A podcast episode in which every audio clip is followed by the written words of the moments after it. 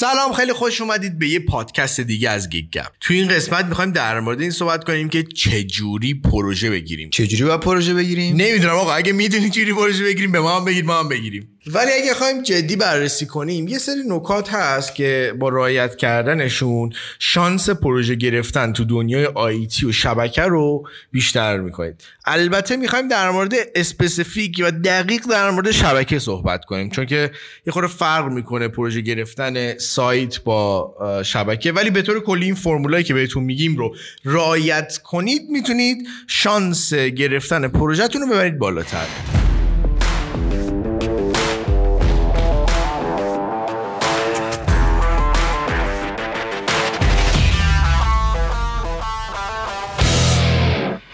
مثل همیشه آریا رو داریم که استودیو آریا سلام. سلام سلام.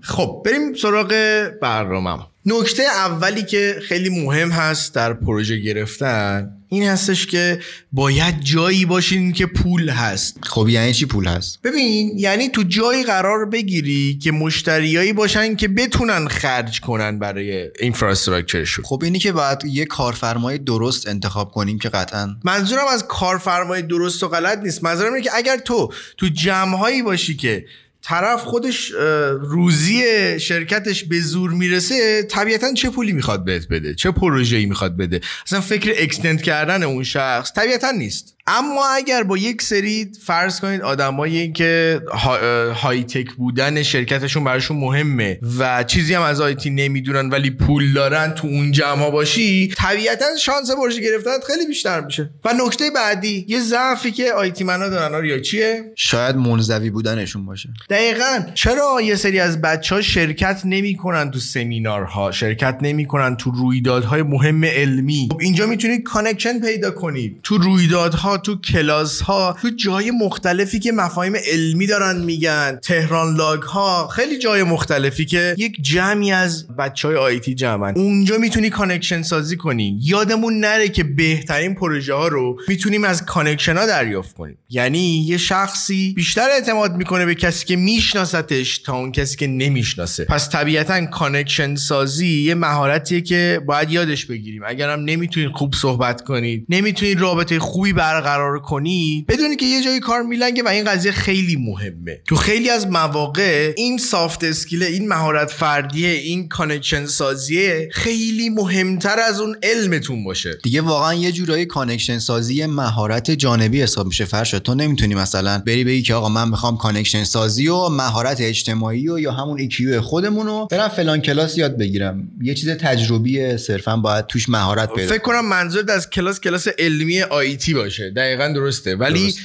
طبیعتا اونا هم یه سری کلاس دارن.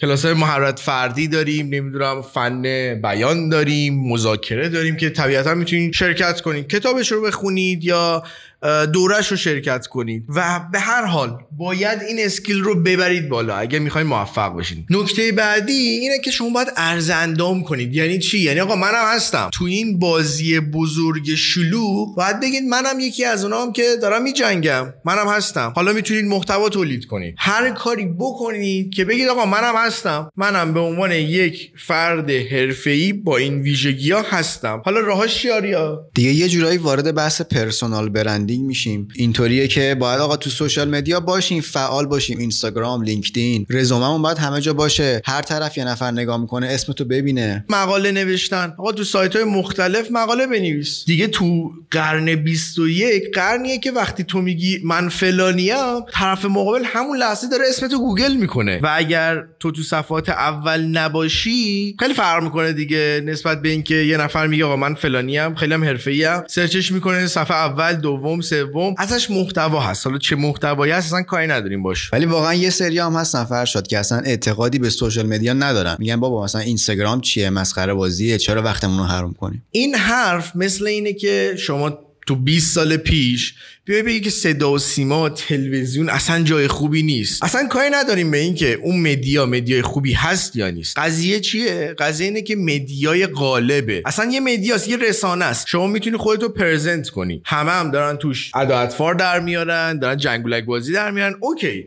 تو می‌تونی از این media استفاده کنی تا یه استفاده خوبی رو از media کنی و خودت رو present کنی. مورد بعدی اینه که آقا رزومت رو بذار تو جای مختلف تو لینکدین.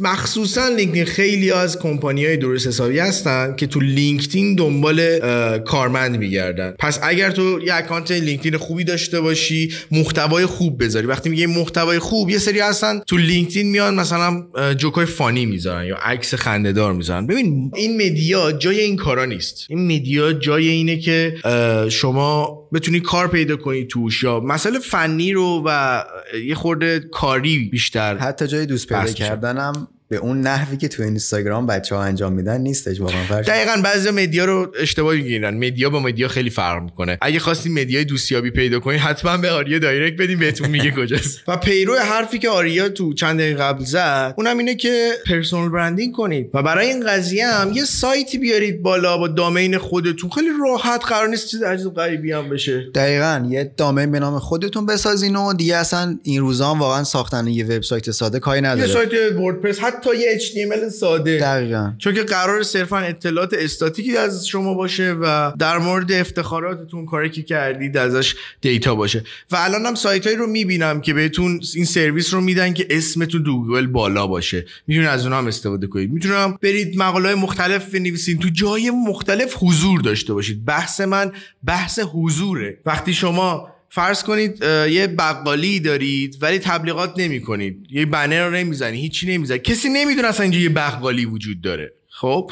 پس با همین قضیه بیاین جلو و به بقیه بگید آقا من هستم. شاید ضعیف شاید متوسط شاید هم خیلی قوی ولی هستم. اینجوری که بقیه میان سمتتون. و در نهایت یک سری سایت رو هم داریم که برای کارهای فریلنسری می‌تونید بهشون رجوع کنید مثل پونیشا و حالا سایت های مثل اون. تبلیغ نکن دیگه. البته جنبه تبلیغ نیست جنبه این که بچه بتونن پروژه بگیرن و همینطور از لحاظ اینکه شما بتونید پروژه خارجی هم بگیرید سایت های مدل هستن. ولی آقا انقدر توشون هندی ریخته با 19 تا certificate و مثلا 30 صفحه review خوب. اینه که یه خورده سخته. به عنوان یک ایرانی که دید خوب جالبی بهش نیست بخوایم فعالیت کنیم. حالا بحث مالی هم هست بحث دیگه هم هست. ولی به هر حال اون سایت هم هستن می‌تونید شانستون رو امتحان کنید. ولی لینکدین رو اصلا ازش غافل نشین. پیشنهادهای خوبی بهتون می‌تونه داده بشه تو این بستر. و نکته آخر رو همینجا بگیم و این اپیزود رو تموم کنیم. نکته آخر چی آریا؟ مثلا سایت خدماتی می‌تونیم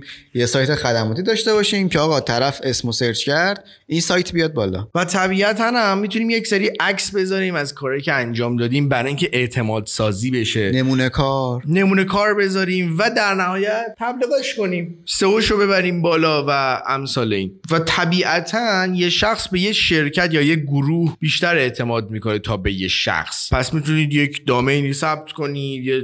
حالا یه حالت نگم شرکت یه گروهی رو داشته باشین که توش پروژه انجام می‌دید و کاراتون هم بذارید. دیگه از اینجا به بعد یه خورده میریم تو قضایای marketing که باید اعتماد سازی بکنی باید چجوری بازاریابی کنی و این مسائل. خیلی ممنونم که تا آخر این پادکست همراه ما بودی نظر انتقاد پیشنهاد ما خیلی خیلی استقبال می‌کنیم. لطفا ما رو فراموش نکنی. و برای حمایت این پادکست لطفا پادکستمون رو به دوستای فنی خودتونم معرفی کنید. تا برنامه دیگه پادکست دیگه خدا نگهدار. خدا نگهدار.